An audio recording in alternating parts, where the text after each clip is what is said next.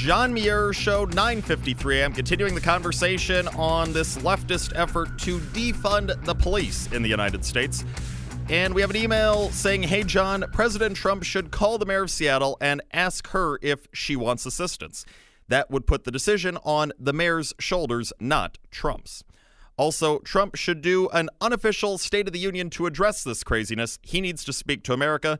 Take care, keep the faith, and toss one back for me. Signed, hashtag Mike back at work too.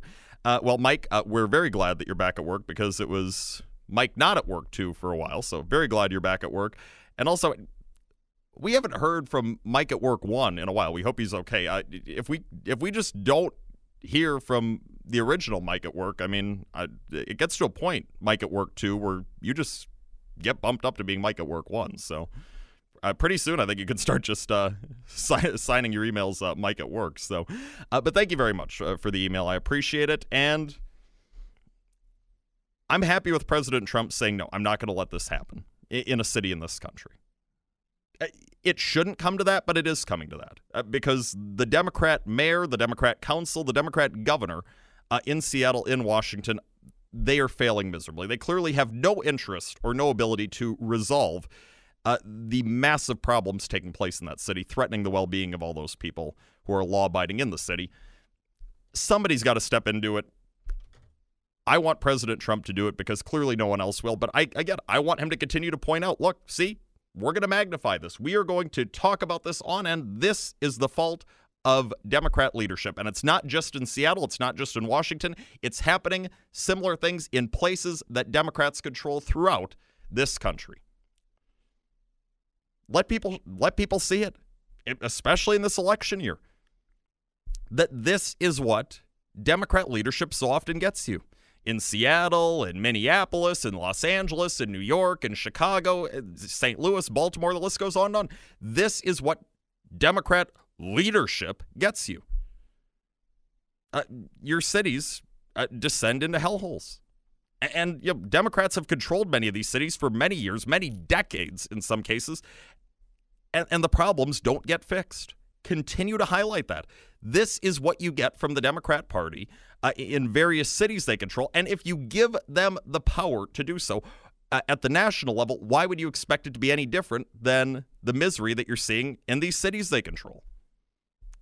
Hammer that point home to people that this is the fault of Democrats being in power. Uh, to the phone lines we go to Frankel in Grand Marsh. What do you have for us, Frankel? Hi, good morning, John. Morning. If I was president, I'd invoke the Insurrection Act and go into Seattle and restore law and order. I'd take the mayor and the governor of Watch, uh, Seattle and the governor of Washington. I'd take them into custody and have them arrested, and they're going to answer to a military tribunal of what they did. And I'd also use the Insurrection Act to shut down every single state or city that claims they're a sanctuary city for illegal aliens because they are in total defiance of federal law. That's what I'd do. I hope Trump does it. God bless. God bless you as well, Frankel. Thank you for the call as always. Uh, yeah, when it comes to uh, these sanctuary jurisdictions, cities, states, counties, whatever they may be, as the show has noted in the past, uh, if they don't want to follow federal law, they should not get a single dollar in federal money. Uh, when it comes to the Insurrection Act, uh, this show endorsed it last week. Yes, President Trump absolutely uh, should invoke the Insurrection Act. He was talking about doing it. it hasn't officially happened to date it should happen because things are still totally out of control in certain cities in this country, including Seattle. This has been going on for weeks now. How long is this going to be tolerated? Clearly, forever, if it's up to Jenny Durkan and Jay Inslee, those Democrats who are uh, in control out there, because they want to try and pin this on Trump. So they want to go as long as possible so them and their fake news media propagandists can keep blaming this on Trump for as long as possible. But no, this can't continue forever. Trump needs to say, uh uh-uh. uh. Enough of this we're rectifying the situation for the good people out there in Seattle, uh, but we will make it known that this is on the failed Democrat leadership in Seattle and Washington.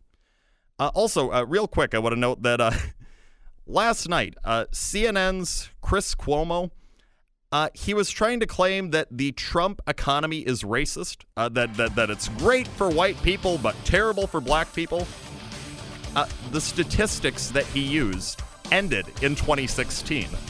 Uh, Trump didn't become president till January of 2017. These statistics he was showing were from the Obama presidency. So, in effect, what Chris Cuomo from CNN was saying is that Obama's economy was racist, that Trump's economy has fixed that problem.